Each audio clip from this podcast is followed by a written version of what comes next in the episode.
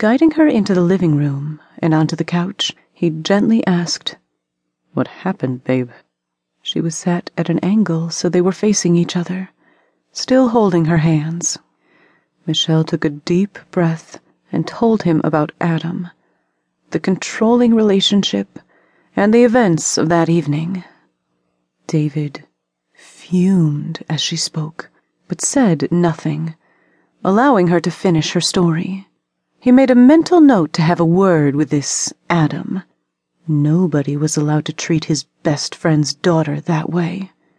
Michelle let her breath out slowly. She was starting to feel calmer. David had a strong physical presence. In many ways, he was like her dad. His green eyes were gazing straight at her. The concern was evident.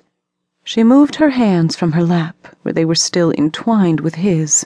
Without taking her eyes from his, she slipped them around his neck and leaned her head in to rest on his shoulder. She could smell his aftershave, a musty, enticing smell. Thanks, she murmured, the stress and fear slipping away from her tired body. No problem, came the reply, as David wrapped his arms around her back and held her close. Where's my dad? she asked curiously. He had to go back into work to sort out a problem. He should be here soon. David went on to explain. We were going for a drink, but we'll see what time he gets back.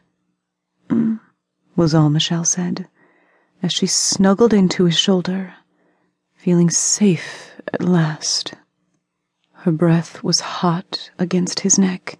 David was suddenly aware that she was soft and womanly, no longer a little girl.